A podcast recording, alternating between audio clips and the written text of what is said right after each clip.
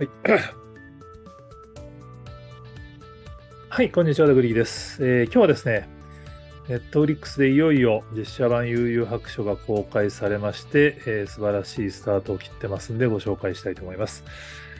まあ、このね、実写版悠々白書、日本ではやっぱりその漫画の実写化、アニメの実写化ってやっぱりコアファンの人たちからどちらかとネガティブなフィードバックがやっぱ決まった時に起こってしまって、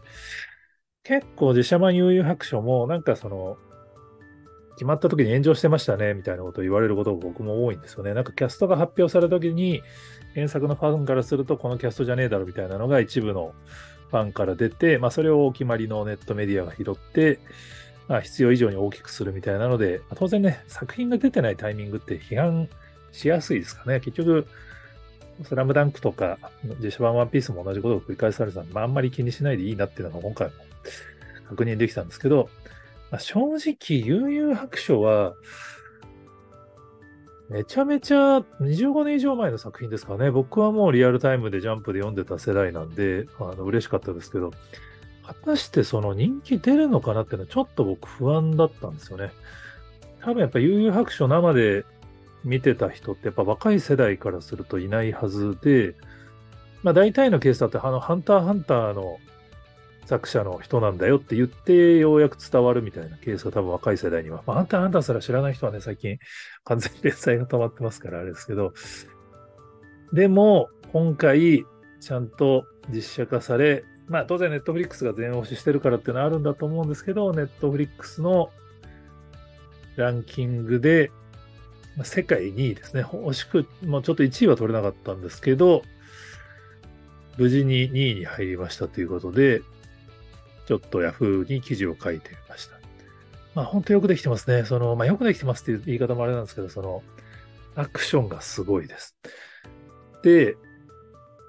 世界2位っていうと、まあ、実写版ワンピースがまあ世界ダントツ1位スタートだったんで、まあ、ワンピースには勝てなかったじゃんみたいな話にはなるんですけど、これちょっとこのネットフリックス日本コンテンツマニアとしてはですね、この文脈が違うんですよね。実写版ワンピースは、まあ、いわゆるハリウッドのチームが作っている作品で、悠々白書は日本のチームが作ったんですよね。で、まあ、ネットニックさんは、まあ、あのグローバルワンチームだって言ってるんで、その日本で作ろうが、グローバルで作ろうが、まあ、同じだとは言ってるんですけど、日本人からするとね、こ日本人のキャストで、グローバルで放送されたものが、このグローバルのランキングでちゃんと上に来るっていうのは、やっぱすごい嬉しくって、ちょうど1年前に、今際の国のアリスのシーズン2が世界3位の快挙を成し遂げてるんですよね。で、これと、実は、えー、幽☆遊☆白書は、かなり制作チームが近いです。エクティブティッププロデューサーがネットフリックスの坂本さんで、プロデューサーに森井さん。これ今、ザ・セブンに所属されてるですね。で、制作に株式会社ロボットっていう。まあ株式会社ロボットさんはね、実はあの、ゴジラマイナス1.0でしたっけ？まあワンポイント、ちょっと読み方知らないですけど、もう作っているっていう。これもね、ロボットさんもこの、すごいですよね。グローバルに受ける映像の作り方も完全に確立した感じがありますけれども、悠々白書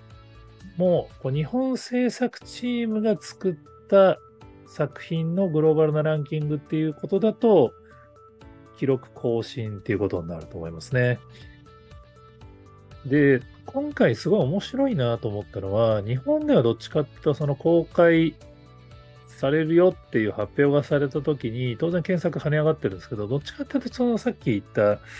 キャストに対する批判が多かったっていう意味でネットメディアが結構ガンガン取り上げたんで、検索が多くなった経緯があるんですけど、アメリカのグラフを見てみたら、面白いことに1年前のこの悠々白書制作発表のタイミングで検索数上がってるんですよね。アメリカにも悠々白書ファンいるんだっていう話なんですよね。だから、まあわかんないです。ネットフリックスがやるよって言ったから検索増えたのかもしれないです多分それだけじゃないと思うんですよね。他の国でもちょっと軽く調べてみたんですけど、なんかやっぱその、多分悠々白書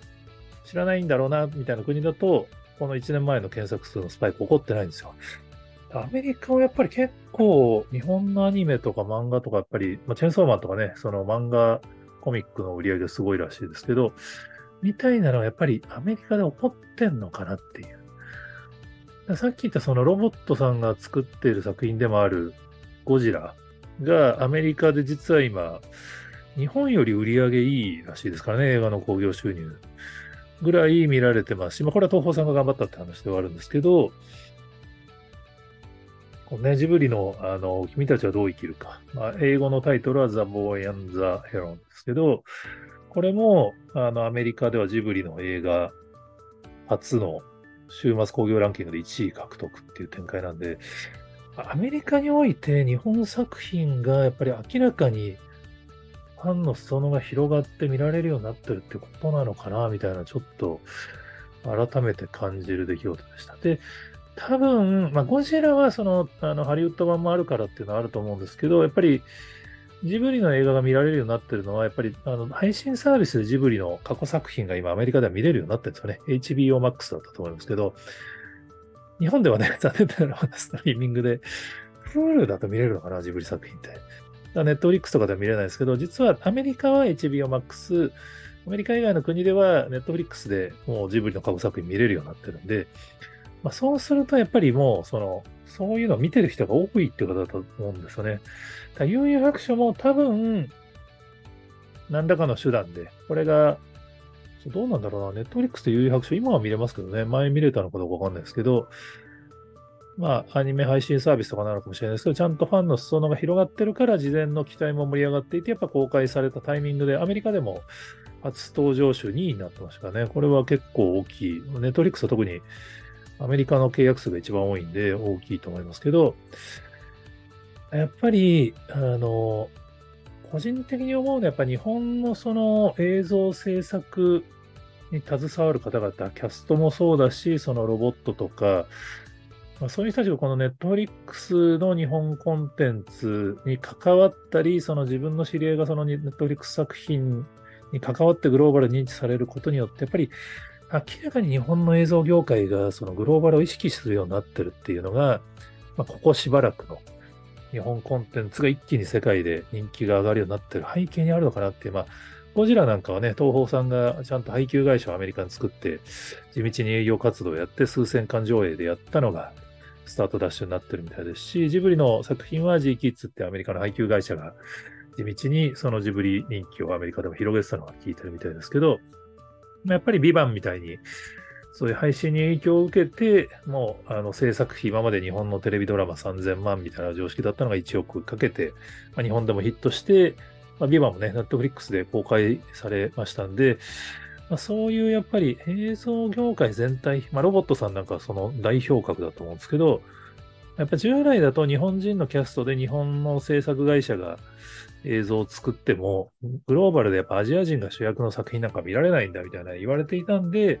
ジュオンとかをハリウッドの役者で作り直してグローバルで公開っていう流れでしたけど、ゴジラとかですね。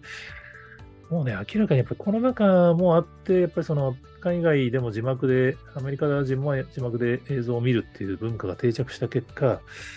ある意味もう、その、なんかアジア人だからとか、日本語の映画だからみたいなのが、多分言い訳にならなくなったんですよね。